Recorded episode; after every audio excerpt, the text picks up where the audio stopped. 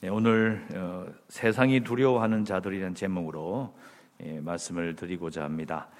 아, 참 유명한 구절을 읽었는데요.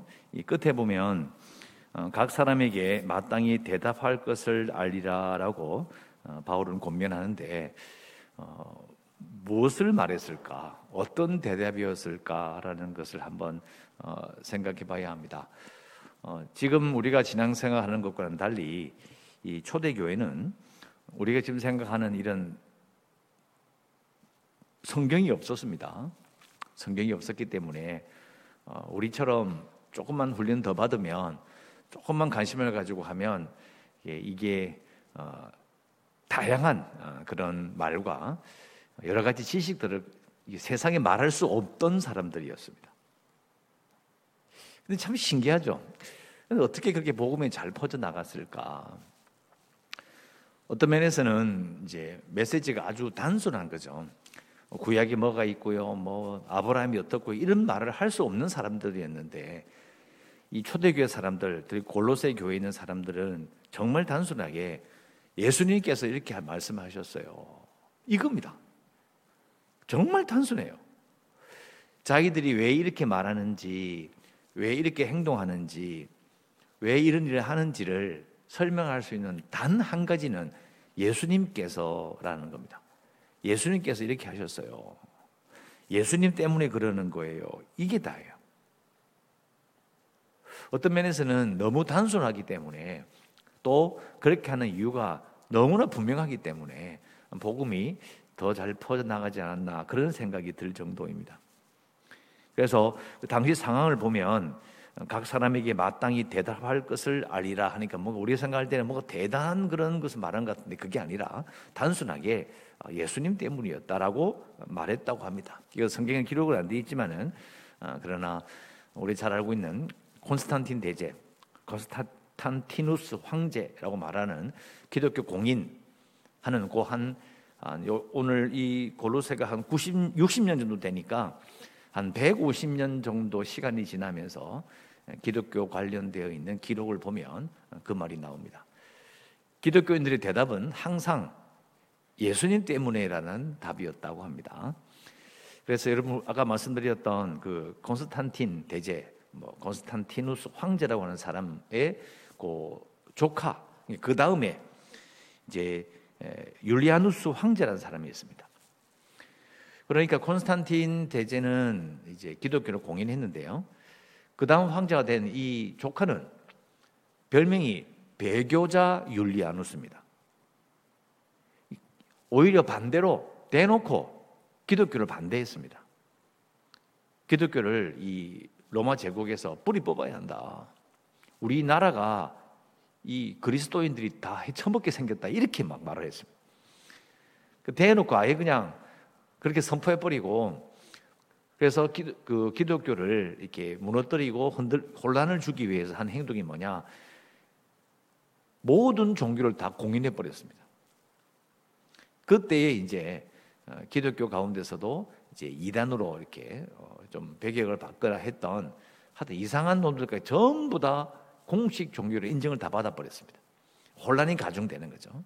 그 아주 유명한 율리아누스라는 황제가 있는데 이 사람이 이제 그 기독교를 반대하는 사람들에게 이렇게 그 공문을 보내가지고 글을 썼는데 그때에 그가 쓴 글이 있습니다. 어, 율리아누스 황제가 말하기를 우리는 이 제국을 그리스도인들에게 잃게 될 것이다. 왜냐하면 그들은 낯선 자들에게 자선을 베풀고 죽어가는 약한 사람들을 돌보며 그들이 죽으면 자기들의 무덤을 내어주며 그들의 아내에게 잘 대하며 노예들을 형제처럼 대한다. 예, 그 당시에 이제 그 콘스탄틴 대제가 기독교를 공인하기 직전까지의 그런 기독교의 모습을 알 수가 있습니다. 너무 사람들이 예, 그것을 인정하고 받아들이니까 걷잡을 수 없이 번졌다는 것을 알 수가 있고 이 번져 나가는 그 믿음 때문에 예, 또 기독교를 믿지 않지만은 또 그렇다고 해서 좋다고 덥석 잡는 사람도 있지만은 그러나 뭔가 좀 불안한 사람도 있는 거예요. 이걸 이제 좋기는 한데 이건 좀 두려워하는 자들이 있었다라는 겁니다. 너무 것이 강하게 퍼져 나가니까요. 제가 이제 또 더 자세히 찾아봤죠. 어, 콘스탄틴 대제 이후에 이 율리아누스 황제 같은 사람들이 왜 생겼을까? 왜 이들이 이렇게 거부감을 느꼈을까? 황제는 어, 율리아누스 황제는 이제 기독교를 무신론이라고 이렇게 칭했습니다. 우리 생각 좀 이상하죠. 아니 하나님을 믿는데 왜 무신론이냐? 첫째 황제를 신으로 받들지 않았습니다. 이게 무신론인 거예요. 아니 당연히 신으로 받아야지 안 받는 거예요. 이, 이상하다. 이 이상한 놈들이다. 그리고 하나님 외에 예수 그리스도 외에 다른 이교회, 다른 종교의 신을 인정을 하지 않은 거예요. 이 무신론자예요. 이렇게 생각한 거죠. 그러니까 사람들이 참 좋은 사람이긴 한데 좀 칭찬받을 만한 그런 모습을 보이기는 한데 문제는 어, 제국을 무너뜨리는 아주 무서운 사람들이라는 거예요. 제가 이걸 설명하는 이유를 짐작하시겠습니까? 로마 제국의 이 기독교화를 반대하는 율리아누스 황제가 느꼈던 그 두려움, 이 사실 우리가 우리가 사는 이 시대 사람들이 주위 사람들에게 보여야 될 그런 영적인 영향력입니다. 그런 걸 생각해 봐야 돼요. 강하게 뭐 현수막을 과격하게 붙인다고 세상이 두려워하는 게 아닙니다. 세상 사람들이 자신의 행동을 고쳐먹는 게 아닙니다. 그, 그런 세상이 두려워하게 만드는 것이 무엇일까? 어, 당시 기록을 보면 그 율리아누스 황제와 콘스탄틴 대제고 시, 그 시대에 어, 쭉 이제 자료를 이제 읽어 보니까 실제로 그리스도인들은 가난한 자를 먹였고요 나그네를 환대했습니다. 우리는 구약에 나오는 그 율법과 어, 레위기에 나오는 그런 어, 생활법을 잘 알기 때문에 그렇게 이상하지 않습니다. 그게 뭐가 그리 대단해? 나그네를 환대하고 가난한 자를 먹인다. 구약에 많이 나오는 이야기거든요. 음, 그래 그럴 수도 있어요. 그런데 이제 예수 믿는 귀족들이 노예를 끌어안는 거예요. 우리 흔히 이제 교회에서 이야기하잖아요. 형제님, 뭐 자매님 하는 그런 말들이 그냥 나오는 이야기가 아니에요. 그 옛날부터 귀족이 사람 취급을 받지 못한 노예를 끌어안고 민족성을 따지지 않고 자신을 완전히 개방해서 누구와도 다 교제한 거예요. 그러니까 밑에서 그냥 여인들이나 아이들이나 가난한 자들끼만 교제했으면 세상에 두려운 자들이 아니에요. 그런데 귀족들이 예수 믿고 나니까 이 사람들이 그냥 아래 위에 계급이 완전히 뒤집혀 버리는 거예요. 그래서 평등해져 버리는 거죠. 정말 걷잡을 수 없는 그런 충격을 줬던 겁니다.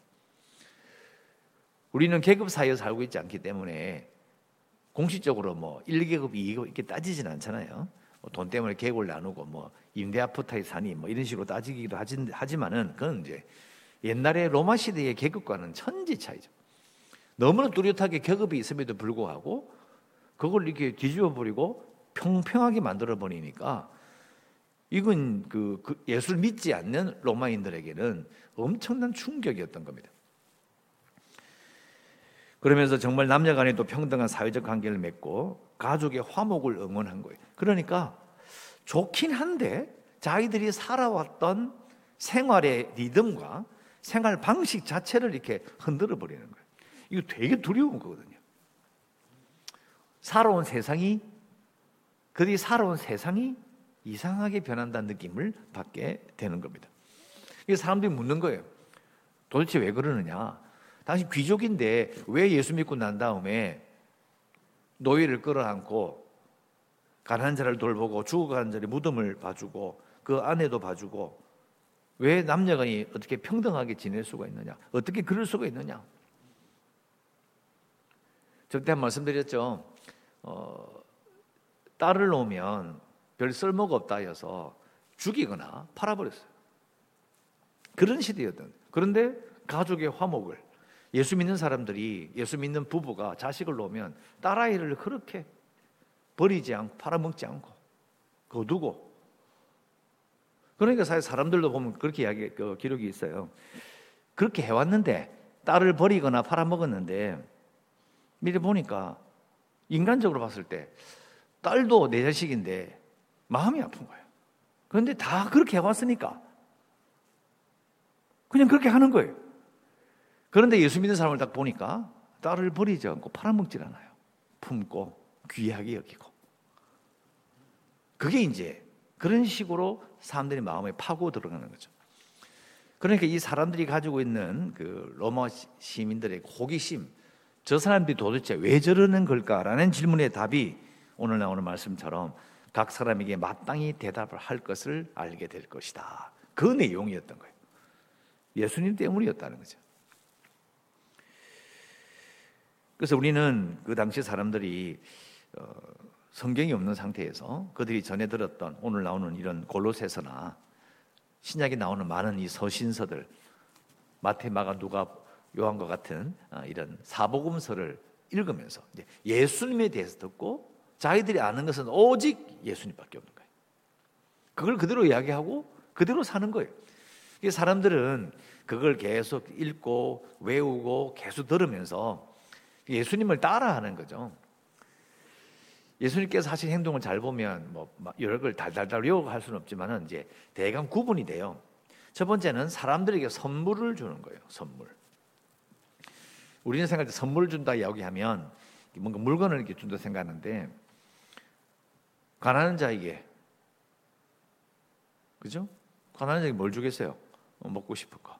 그러니까 감상해 보면 오비영이의 기적 같은 것도 그런 거예요. 그게 선물인 거예요. 아픈 자에게 치유를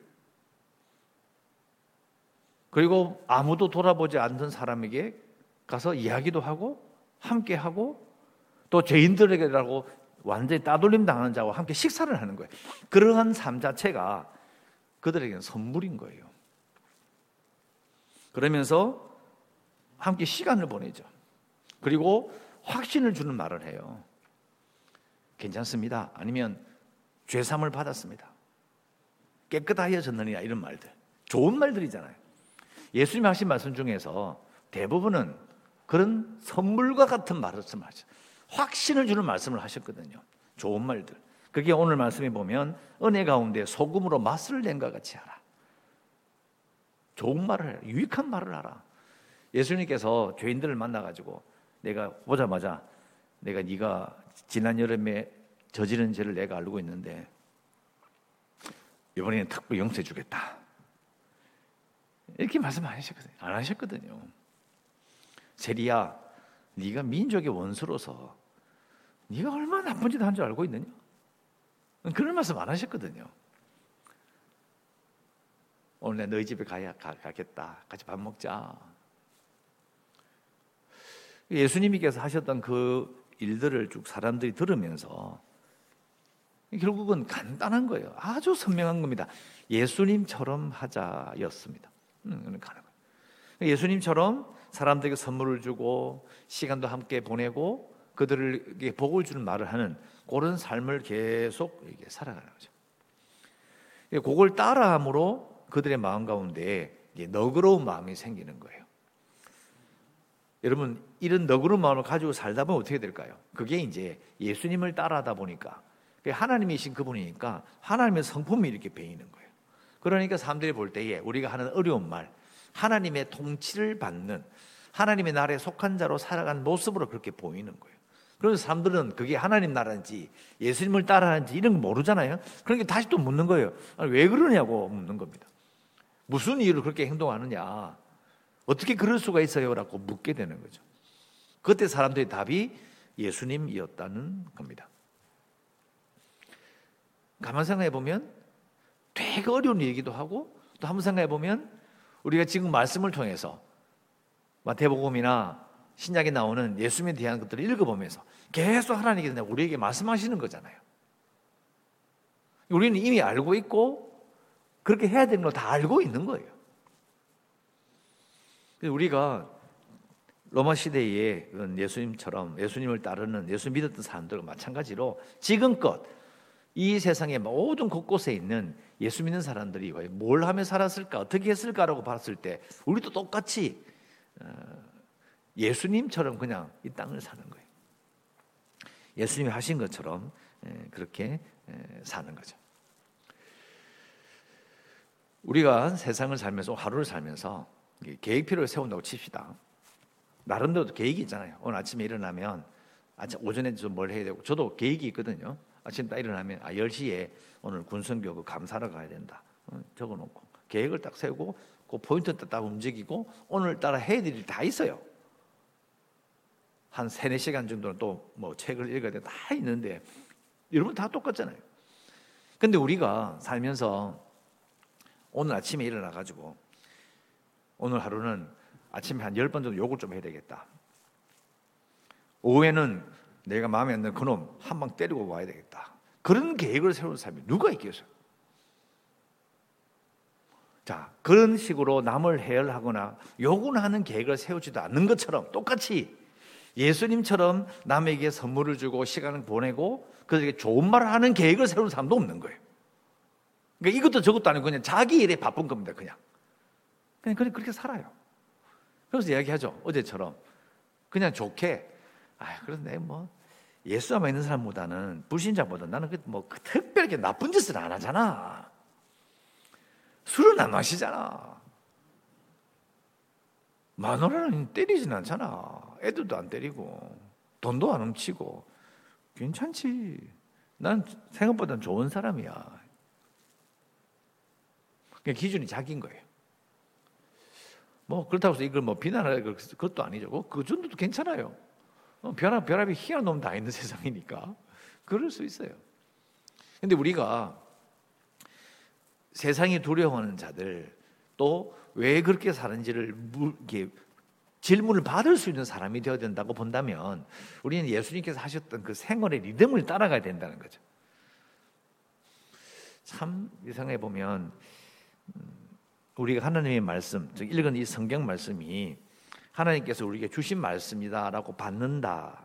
하나님 말씀이다라고 우리가 믿는다라고 고백하는 게 이 정말 무거운 거예요.